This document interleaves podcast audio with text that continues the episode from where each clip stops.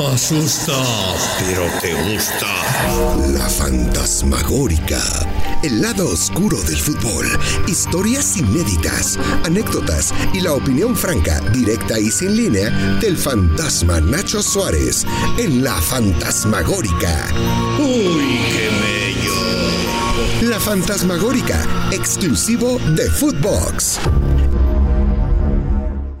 Amigos de Fútbol, qué gusto saludarles en esta otra emisión de La Fantasmagórica que tiene nuevos episodios los lunes, los miércoles, los viernes. Los saluda Nacho Suárez, el mismísimo fantasma. Y vamos a empezar. Y la verdad estoy, la verdad estoy encabronadísimo. No me cabe en la cabeza. De verdad no me cabe en la cabeza.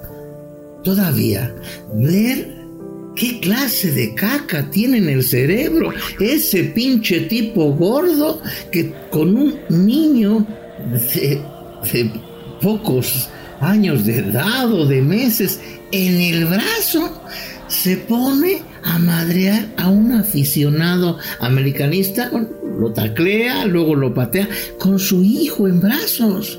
¿Qué clase de estúpido es este pinche barbaján mantecoso? ¿Qué tiene en la cabeza? ¿Qué pasa por toda esa gente barbarie, esas barras que piensan que están defendiendo sus trapos? Estos cabrones no defienden ni a su chingada madre, perdón la palabra. La verdad, esto no defiende nada. Estos están defendiendo todos sus complejos y buscan eh, de pretexto a un equipo, a unos colores para sentirse algo en la vida porque no son absolutamente nada. Y en San Luis está pasando cada 15 por 15. Y luego se quejan cuando les quitan el equipo y se van. La verdad, por tipejos como este, el fútbol está pasando por una crisis. ¿Cuánto tiempo esperaron para que fueran otra vez al estadio? Meses y meses para regresar y hacer esto este tipo de estupideces, la verdad, no me cabe en la cabeza. Y, esa afición mal entendida que tienen estos barbajanes, estos estúpidos que tienen caquita en la cabeza, caca, caca porque no piensan, no sé qué clase de complejos tengan, me lleva a contarles la historia de alguien que era verdaderamente aficionado a su equipo, que sí lo seguía a muerte pero con una afición bien entendida, sin dañar a nadie. Es una historia vieja de un, un tipo que es eh, una leyenda en Alemania, que murió hace algunos años recientemente, pero que era un aficionado al Hertha Berlín. Y estoy hablando de un aficionado en la época de Hitler, en la época de la Segunda Guerra Mundial. Se llama él Helmut Kopfleisch. No sé si así se pronuncia, pero entonces para no cagarla con mi purco alemán, vamos a dejarlo en Helmut. No jugó nunca profesional, ni quiso hacerlo, pero un gran aficionado, un gran aficionado al Hertha Berlín, y era amigo personal de Beckenbauer, de Karl-Heinz Rummenigge, pero no se hizo al principio, fue al final, ya cuando se conoció su historia. Él él era un fanático y, del Hertha Berlín. Imagínense cuando en 1961 cuando él tenía 13 años de edad y su eh, equipo, el Hertha Berlín, chingue su madre, llega el muro y adiós, queda del otro lado de Berlín y no podía ver a su equipo. ¿Por qué? Porque estaba el muro. ¿Qué hacía este Helmut? Pues iba a pegadito al muro para a lo lejos oír cuando jugaba el Hertha Berlín, oír los murmullos, el ¡Ah! ¡Gol! Y seguirlo en, la tele, un radio clandestino. Bueno, pues poco le duró el, gusto, porque, porque después eran otros y otros aficionados que se habían quedado del otro lado del muro y que le iban al Hertha Berlín, los que se pegaban ahí para sentir esa sensación del estadio, el murmullo, eh, la gente y oírlo por radio. Entonces la policía, la Stasi, esta esa eh, policía criminal de inteligencia de la Alemania Oriental, pues dijo, a ver, todos los que están en un ole, lleguen a chingar a su madre. Y los corría. Entonces, ¿qué empezó a hacer? Pues con sus amigos que le iban al pues se reunían en, este, en bares, en restaurantes, para, para platicar cómo iba su equipo, compartir la información, porque parecía que estaba prohibida. Incluso buscar la manera de que se juntaban con algunos jugadores o algún técnico casualmente que podían, y que sí podían ah, pasar el muro de manera legal, eran muy pocos los consentidos.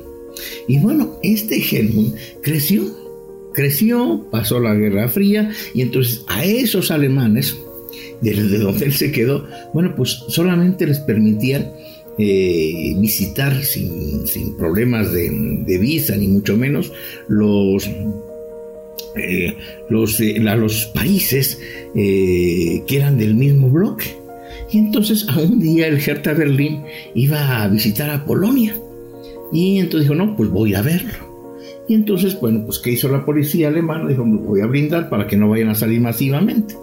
Y se llevó a su mamá, dijo, voy a llevar, le voy a decir a, los policías que llevo a mi mamá a visitar a la familia y, pudo ir. Sin embargo, como todos estaban vigilados, lo cacharon y que, que me lo encierran. No hizo ningún desmadre.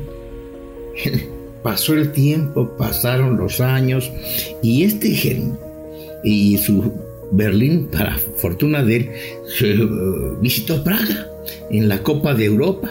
Y entonces, pues sí, ahí no, no desperdició la oportunidad. Los checos eran grandes favoritos, venían de ganar al Stuttgart, pero él quería ir a ver a nada menos pues que a su equipo.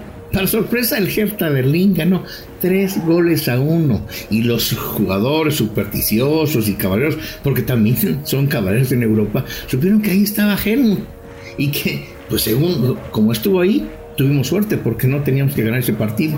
Entonces lo invitaron a su autobús, con ellos recorría los lugares turísticos, le dieron una playera, le dieron regalos y, así tuvo que esconder todo lo que le regalaron como contrabando y regresar a su casa. En los ochentas, Helmut de Saca este, eh, cayó en desacato porque eh, eh, era tanta su afición que trataba otra vez de pegarse al, muro y lo mandaron lo agarraron a Stasi y lo mandaron a limpiar eh, cacas, letrinas a la cárcel. Y él no se rindió, seguía apoyando al Hertha Berlín. En 1986, porque en 1986 todavía estaba el muro y todavía había restricciones y todavía había muchas cosas, lo mandaron a la cárcel porque mandó, mandó un telegrama felicitando a Alemania Federal deseándole suerte en el Mundial de México 86. Le prohibieron eh, viajar, lo putearon siempre. Y entonces, ¿qué hizo? En 1989 su madre se enfermó gravemente. Y entonces le dijo que pues que ahora sí podía dejar la ciudad. Y quiso, dejó todo, dejó todo atrás, se cambió de ciudad cayó el muro en noviembre de 89, lo festejó como, como si hubiera ganado yo creo que su Hertha Berlín con viejos amigos, pero cuando cae el muro y Helmut que en el partido del Hertha Berlín había varios cabrones, estos asesinos de la policía de inteligencia hermana de la Stasi, que estaban ahí en el palco de honor, porque según había que perdonarlos a todos. Y entonces se decepcionó pero ya no fue al estadio, pero siguió apoyando al Hertha. Cuando se conoció toda esta historia, muchos equipos lo invitaron a viajar. En 1990 pudo ver a Lothar Mateus alzar la Copa del Mundo después de que le ganaron aquella final a Argentina que, que pitó Edgardo Codesal. Creció su fama, fue nombrado un amuleto, fue nombrado para los alemanes el mejor el mejor aficionado del fútbol del mundo, viajaba como un miembro más de la selección alemana, se hospedaba con ellos.